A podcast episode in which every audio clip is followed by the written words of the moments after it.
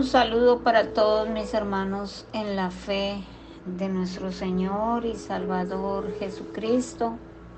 Ministerios Edificar los saluda.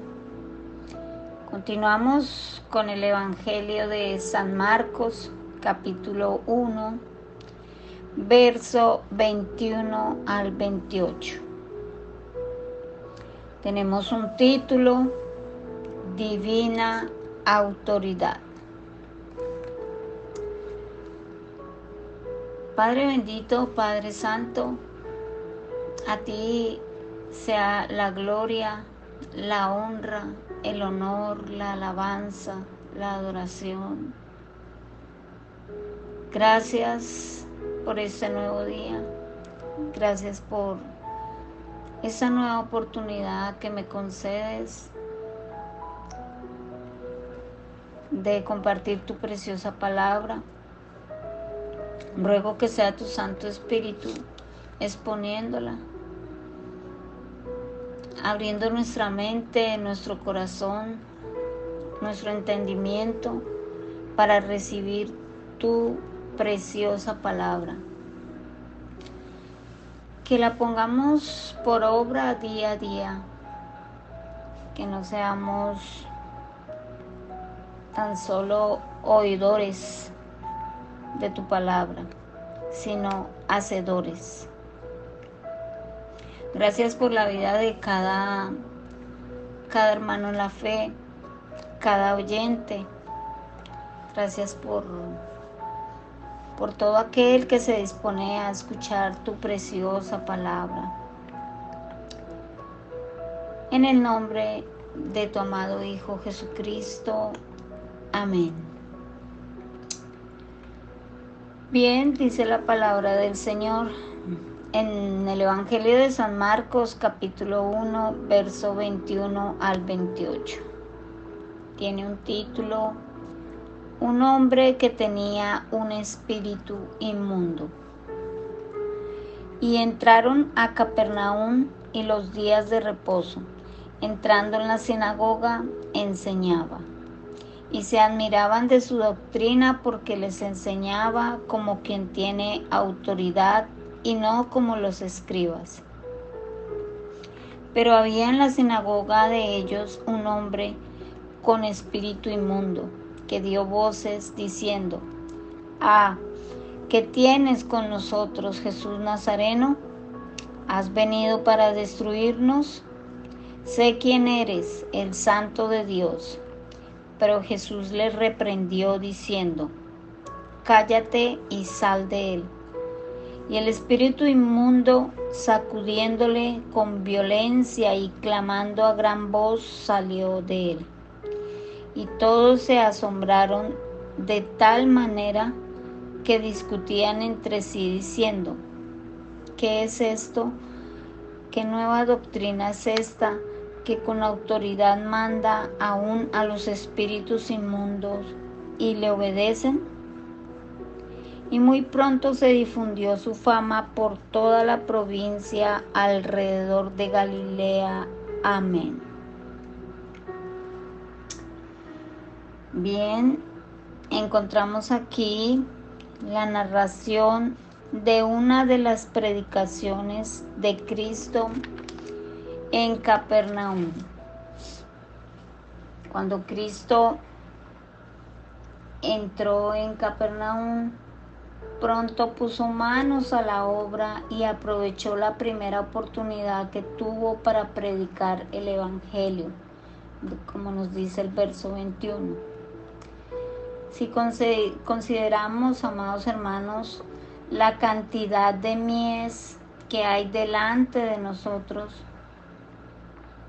el pequeño número de obreros y el poco tiempo de que disponemos para trabajar por el Señor, de seguro que no perderemos el tiempo sin lanzarnos a la obra. Vemos también que Cristo observaba el sábado. Desde el principio de la iglesia, los cristianos se reunían el primer día de la semana. Escuchemos la palabra en Hechos capítulo 20, verso 7. El primer día de la semana reunidos los discípulos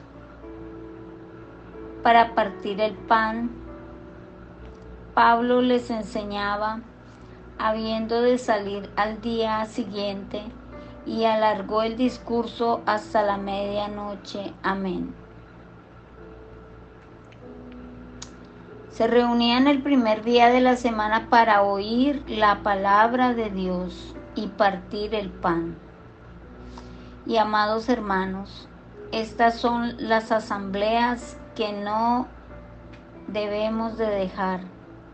Escuchemos la palabra en Hebreos capítulo 10, verso 25 no dejando de congregarnos como algunos tienen por costumbre, sino exhortándonos y tanto más cuanto veis que aquel día se acerca. Amén. Número 3. Cristo no enseña como los escribas, quienes exponían la ley de Moisés para cumplir por rutina y de memoria no les salía del corazón y por eso no hablaban con poder ni autoridad. Pero Cristo, mis amados hermanos, enseñaba como quien tiene autoridad.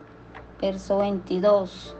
Cristo enseñaba con autoridad. Tan pronto como comenzó a predicar, comenzó también a hacer milagros para confirmar su doctrina. El número uno le vemos primero echando el demonio de un poseído en la sinagoga de Capernaum. Había en la sinagoga de ellos un hombre con un espíritu inmundo, verso 23. Se llama así a los demonios porque la posesión diabólica era considerada contaminadora. El demonio le tenía dominado y le llevaba cautivo a voluntad. Y este hombre estaba en la sinagoga y no había entrado allí para aprender ni para ser curado. Así que veamos. Uno, la rabia con que el espíritu inmundo se expresó. Ante la presencia de Cristo, dio voces como quien se siente angustiado. Verso 24. Diciendo, ah, ¿qué tienes con nosotros, Jesús Nazareno? ¿Has venido para destruirnos? Sé quién eres, el santo de Dios. A le llama Jesús Nazareno, por lo que sabemos fue el primero en dirigirse al Señor con tal calificativo. B no tiene más remedio que confesar que es el santo de Dios. Por aquí vemos que se puede tener una noción correcta de Cristo. Escuchemos la palabra en Santiago capítulo 2 verso 19. ¿Tú crees que Dios es uno? Bien haces. También los demonios creen y tiemblan. Amén. Sin tener la fe ni el amor que conducen a Cristo, es una profesión que no llega más allá de la de los demonios. C. De hecho, reconoce que no puede aguantar la presencia ni el poder del Señor.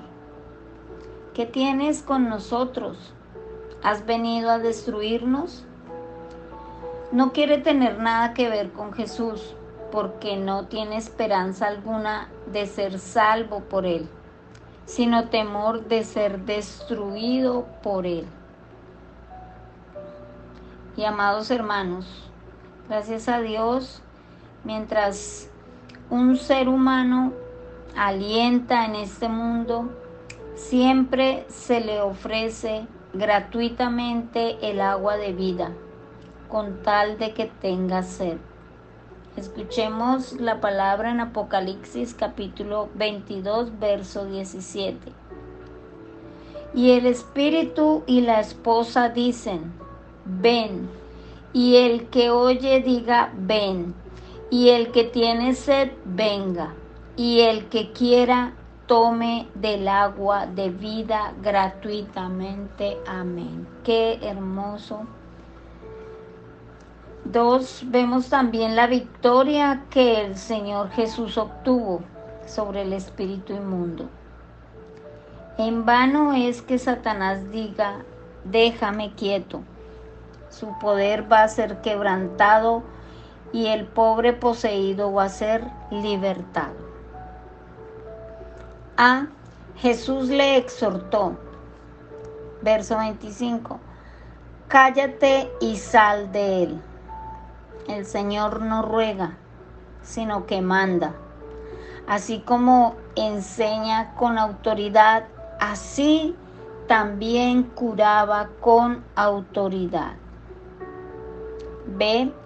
Además, amados hermanos, hizo callar al demonio con un vocablo que literalmente significaba sé amordazado. Cristo tiene una mordaza para ponérsela a este espíritu inmundo. Y eso no es todo, sino que además de hacerle callar, le manda salir del hombre. C. El espíritu inmundo no tiene más remedio que obedecerlo como nos dice el verso 26. Pero ya que no podía hacer nada contra el Señor, se desahoga con aquella pobre criatura, haciéndole agitarse convulsivamente. Así, cuando Cristo, por medio de su gracia, libra a las pobres almas del poder de las manos de Satanás, acontecen a veces graves tumultos y convulsiones dentro del corazón. Salió de él, verso 26, y el espíritu inmundo sacudiéndole con violencia y clamando a gran voz salió de él. Sacudiéndole con violencia y clamando a gran voz para asustar a los espectadores.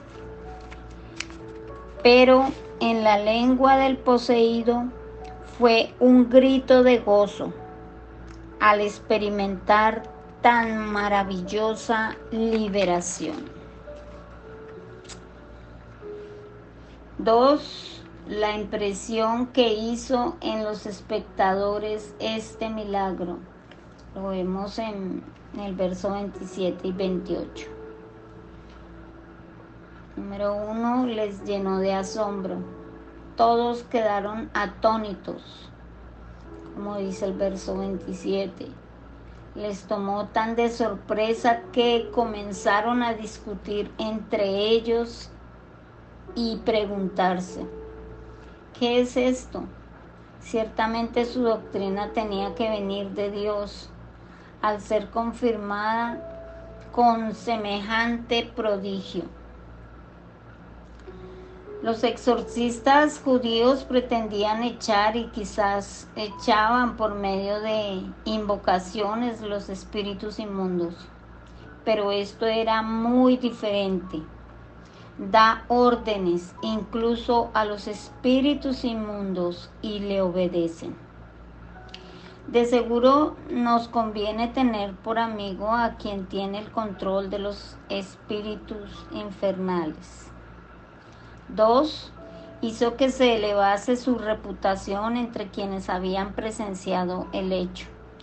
Y muy pronto se extendió su fama por toda la comarca circunvecina de Galilea, como nos dice el verso 28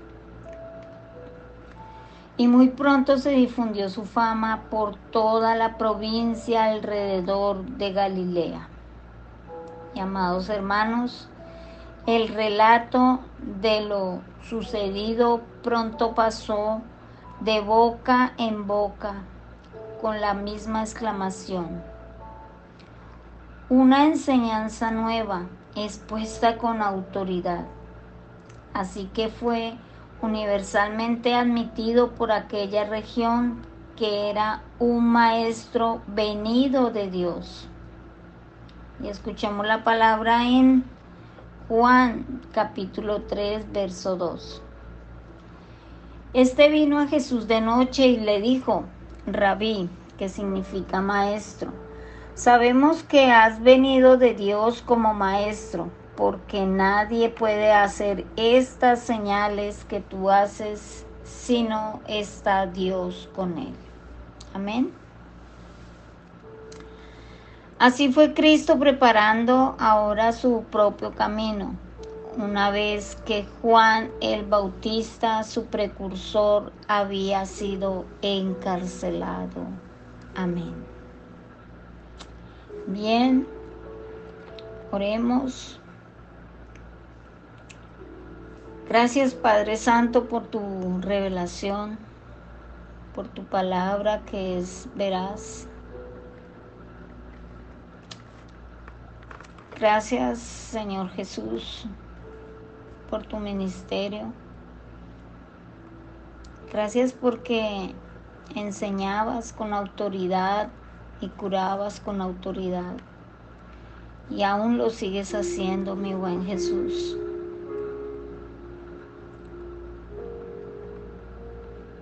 Tú, mi Señor Jesús, eres el agua de vida. El que tenga sed y quiera, venga y tome del agua de vida gratuitamente. Dice tu bendita palabra. Muchas gracias. Bendito y alabado sea tu nombre. Gracias Padre. Gracias Señor Jesús. Gracias Espíritu Santo. Amén. Bien, si este mensaje ha sido de edificación para su vida, compártalo con otras personas. Que Dios los bendiga grandemente. Lindo día para todos. Bendiciones.